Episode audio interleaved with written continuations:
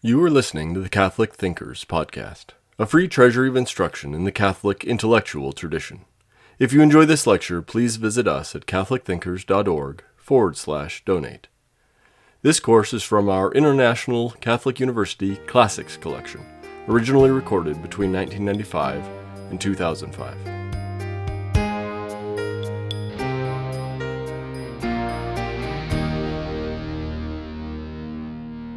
My name is Tom Scheck, and this is the International Catholic University course on Introductory Latin. My PhD is from the University of Iowa, and my field was religion, classics, and philosophy. Presently, I am a research scholar at the University of Notre Dame in the Jacques Maritain Center my research interests focus on patristic studies, that is, the study of the early church fathers, and the reception or legacy of patristic studies in the Western Church. I am a translator of patristic writings and have translated some of the writings of Origen of Alexandria and of St. Jerome from Latin into English. The goals of this course are primarily to teach you a brief introduction to the Latin language, but secondarily and more importantly, to exemplify for you how one goes about learning Latin. I myself effectively learned the fundamentals of Latin without formal schooling. That is, I taught myself, with the exception of my PhD program. This is not ideal but it can be done. After my religious conversion, I encountered and fell in love with the Catholic theological tradition, much of which was written in the Latin language. And so I developed a burning desire to be able to read Latin and to understand this language. I have taught Latin at the university level and at the high school level and you may notice that my pronunciation is closer to classical Latin than ecclesiastical Latin or church Latin. The reason for this is because I essentially taught myself how to pronounce Latin words and had no formal instruction in Catholic schools or elsewhere.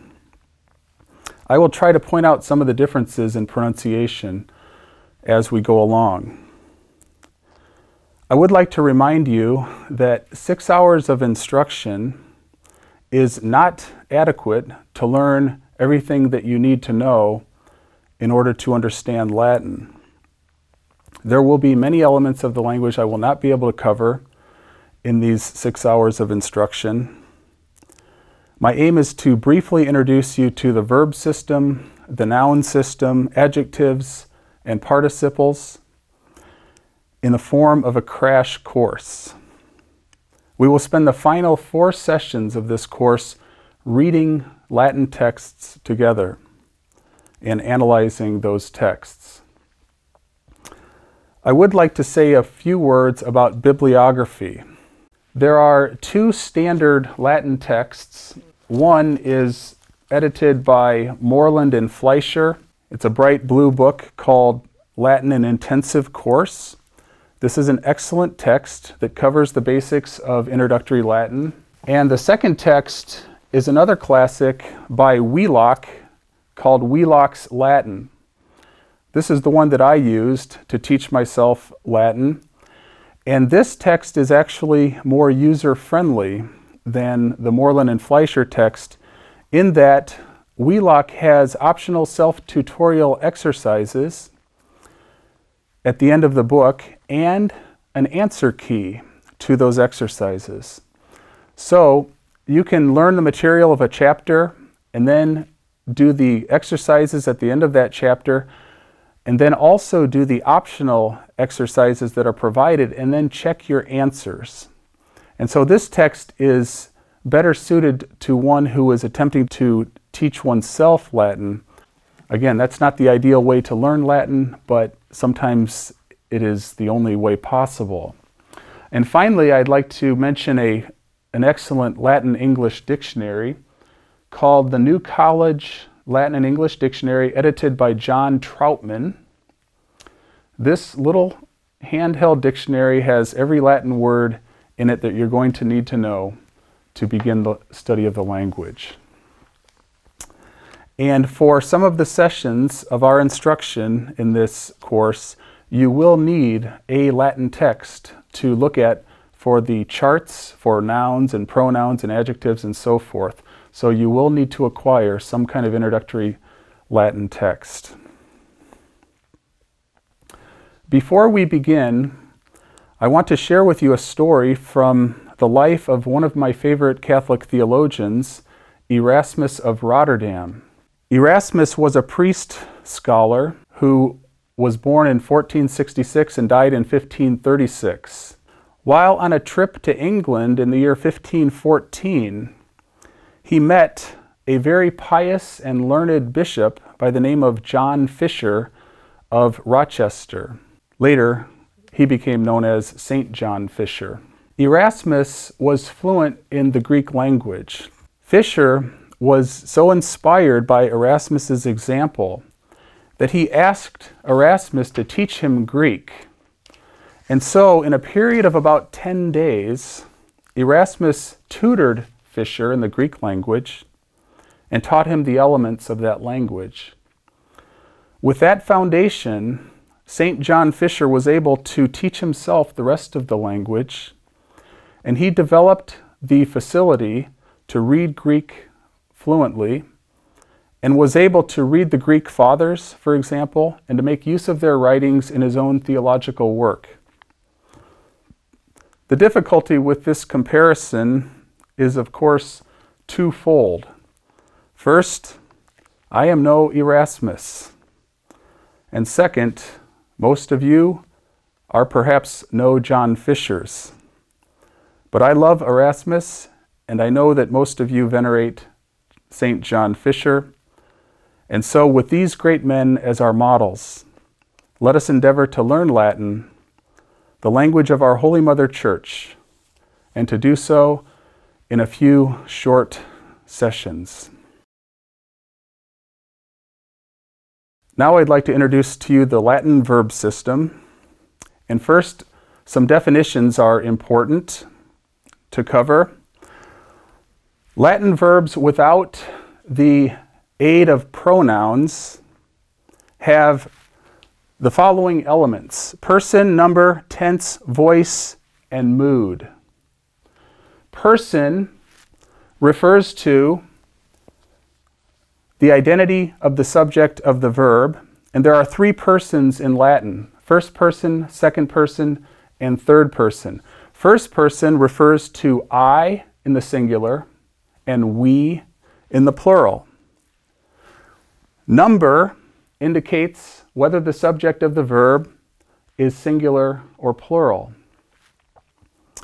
Tense tells us when the action of the verb took place. The simple categories of tense are present, past, and future. Latin has six tenses in the indicative mood.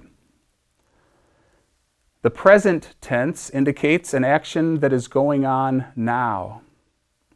The imperfect tense, which literally means not completed, indicates ongoing action in the past time period or progressive action in the past time period. Although the imperfect tense in Latin can be the equivalent of the simple past tense. The future tense refers to action that will occur in the future. The perfect tense, which means completed, indicates action that was completed in the past. This is the equivalent of the past tense in our language. The pluperfect tense in Latin means literally more than completed, and this describes completed action in the past time period. We use the auxiliary verb had to translate the pluperfect tense. And finally, the future perfect tense indicates action that will be completed before some point in the future and is translated with the aid of the helping verbs will have or shall have. So those are the six tenses. After that, we have the characteristic of voice.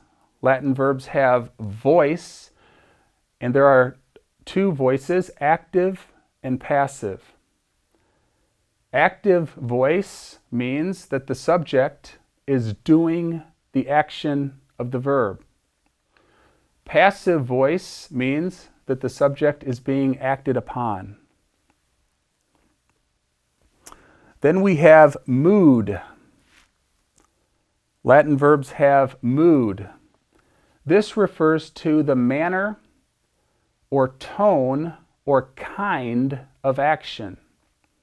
Latin has three moods the indicative mood, which is the mood of fact, declaration, direct statement, or direct question. The indicative mood simply indicates that the action is happening. The imperative mood expresses a command. And the subjunctive mood expresses idea, intent, desire, purpose, result, or potentiality. The subjunctive mood is usually translated with the help of auxiliary verbs such as would, should, may, or might. So, with those definitions in mind, and I should also mention conjugation, this term refers to identifying the, the elements of the verb. And we will do a lot of conjugating in these sessions. Now, let me introduce you to the Latin verb to be. It's over here. Sum esse fui futurus. This is the verb to be with its principal parts. Sum esse fui futurus. Sum is the first principal part. This translates I am. Esse is the second principal part. That's the infinitive, to be. Fui, the third principal part, is the perfect active indicative first singular, I was or I have been. And futurus, the fourth principal part, in the case of this verb, this fourth principal part is the future active participle. Normally, the fourth principal part is the perfect passive participle. But this is a basic verb. It's essential to memorize the conjugation of sum in the present, future, and imperfect. The present is conjugated as follows. Remember, first person, second person, third person refers to I, you, he, she, it. In the plural, we, you plural, they. And the conjugation goes sum es est, sumus estis sunt. Please repeat. Sum es est, sumus estis sunt. Latin verbs in the active system have personal endings, and these endings play the role that pronouns play in the English language. These endings are on the board here first person, second person, third person, and the endings are for the active system O or M, S, T, mus, tis, nt. You must memorize these endings. O or M, S, T, mus, tis, nt. Notice that they are here in the verb sum. There's M, S, T, mus, tis, nt. They will be present in all verbs in the active indicative system. O or M, S, T, mus, tis, nt. These personal active endings indicate who the subject is. O or M indicates I. S indicates you in the singular. T indicates he, she, or it, third person singular. Mus indicates we in the plural, that is first person plural, we. Tis indicates you in the plural, y'all, as they say in the South. And nt and t indicates they, third person plural. Okay, from the present conjugation of sum, let's look at the imperfect or this is the past tense of sum, or one of the past tenses. It is conjugated as follows Eram, eras, erat, eramus, eratis, erant. Please repeat when I do these conjugations. This translates I was, you were, he, she, or it was, we were, you plural were, they were. Eram, eras, erat, eramus, eratis, erant. This must be memorized. In principio erat verbum are the first words of the Gospel of John. In the beginning was the Word. Erat verbum. And finally, the future conjugation of sum, the verb to be, is formed here. Ero, eris, erit, erimus, eritus, erunt. That translates I will be, you will be, he will be. And in the plural, we will be, you plural will be, and they will be. Erunt. They will be. So these forms are very important, obviously. This is the verb to be. They must be memorized as conjugations. Okay, now that we've looked at the verb to be, let's look at the rest of the verb system in Latin. This is the active indicative system here in this chart. Latin verbs belong to one of four conjugations, with the exception of sum, which belongs to no conjugation. A, a, conjugation indicates a system or a paradigm for identifying the verb. And there are four such conjugations in Latin the first conjugation, the second conjugation, the third conjugation. The third conjugation has a variant form or paradigm, namely the third IO, third conjugation IO verbs, and the fourth conjugation on the far right. The first step in mastering the Latin verb system is to memorize the four principal parts of the verb. The principal parts are given here according to these model verbs, and they are the first four to appear one, two, three, four. In parentheses, here we have the present passive infinitive. That is not one of the principal parts, but is simply there to show you what it looks like. Our modal verb for the first conjugation is the verb paro. I prepare. Please repeat. Paro. I prepare. The first principal part is the form of the verb that you will find when you look the verb up in the dictionary.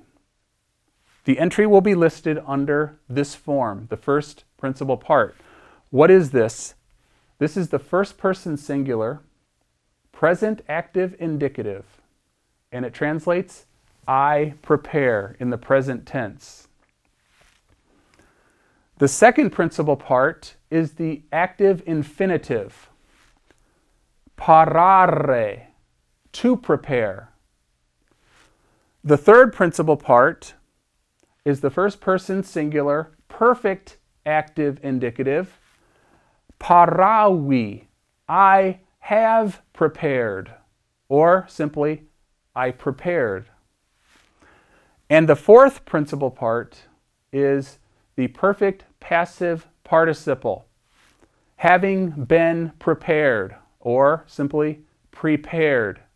The fourth principal part is the equivalent of adding an ed to a verb. So let's review these principal parts. Paro, parare, paravi, paratum, to prepare. I prepare, to prepare, I have prepared, having been prepared. This here is simply to show you what the passive infinitive looks like. Parari, this translates to be prepared. So to prepare, to be prepared, you change this E to an I to turn it into a passive infinitive. This will be our model verb for the first conjugation. How do we know that a verb belongs to the first conjugation? It has an ARE in the infinitive. Parare, A-R-E, and that A there is a long vowel. It's a long A. It's pronounced parare. A-R-E in the infinitive indicates that a verb belongs to the first conjugation. How do you know what the infinitive of a verb is? You memorize it. When you learn the verb, you do not simply learn this form, you learn all four principal parts and memorize those principal parts because they are the key that unlocks the rest of the verb system. You must memorize the principal parts. Our model verb for the second conjugation is the verb moneo, I warn. Please repeat. Moneo, I warn. Its four principal parts are the following. Moneo monere monui monitum. They translate I warn, to warn, that's the infinitive. I have warned, having been warned, or simply warned, ed. How do you know that a verb belongs to the second conjugation? There's two clues. First, it has eo or ao in the first principal part. Moneo. Secondly, it has ere in the infinitive, and this e here is long. This is pronounced monere. It's not monere, it's monere. This e is long. Another example of a second conjugation verb would be video, videre, to see.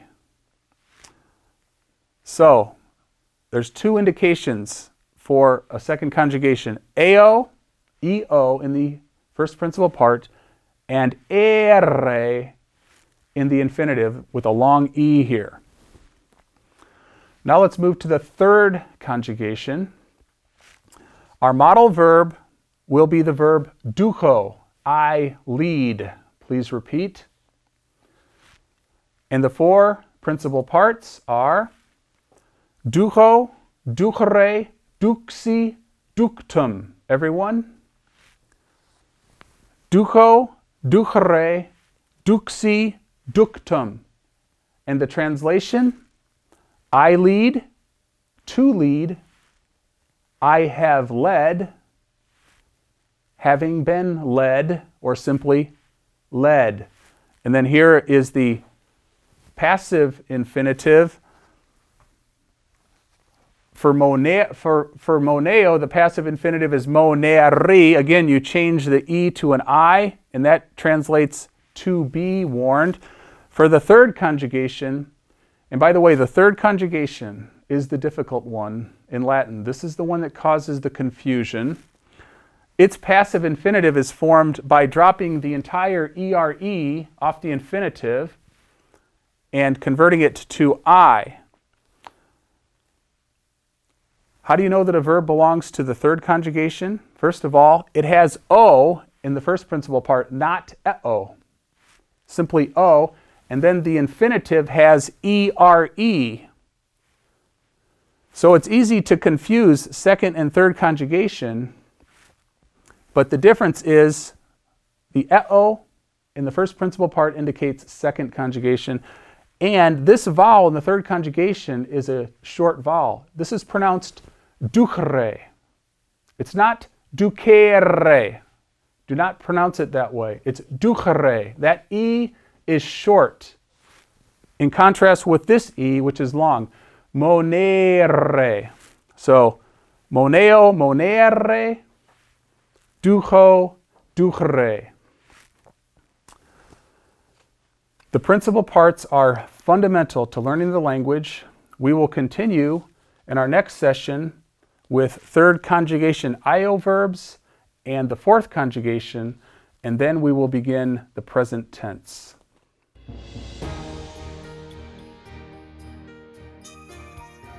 We hope you enjoyed listening to Catholic Thinkers.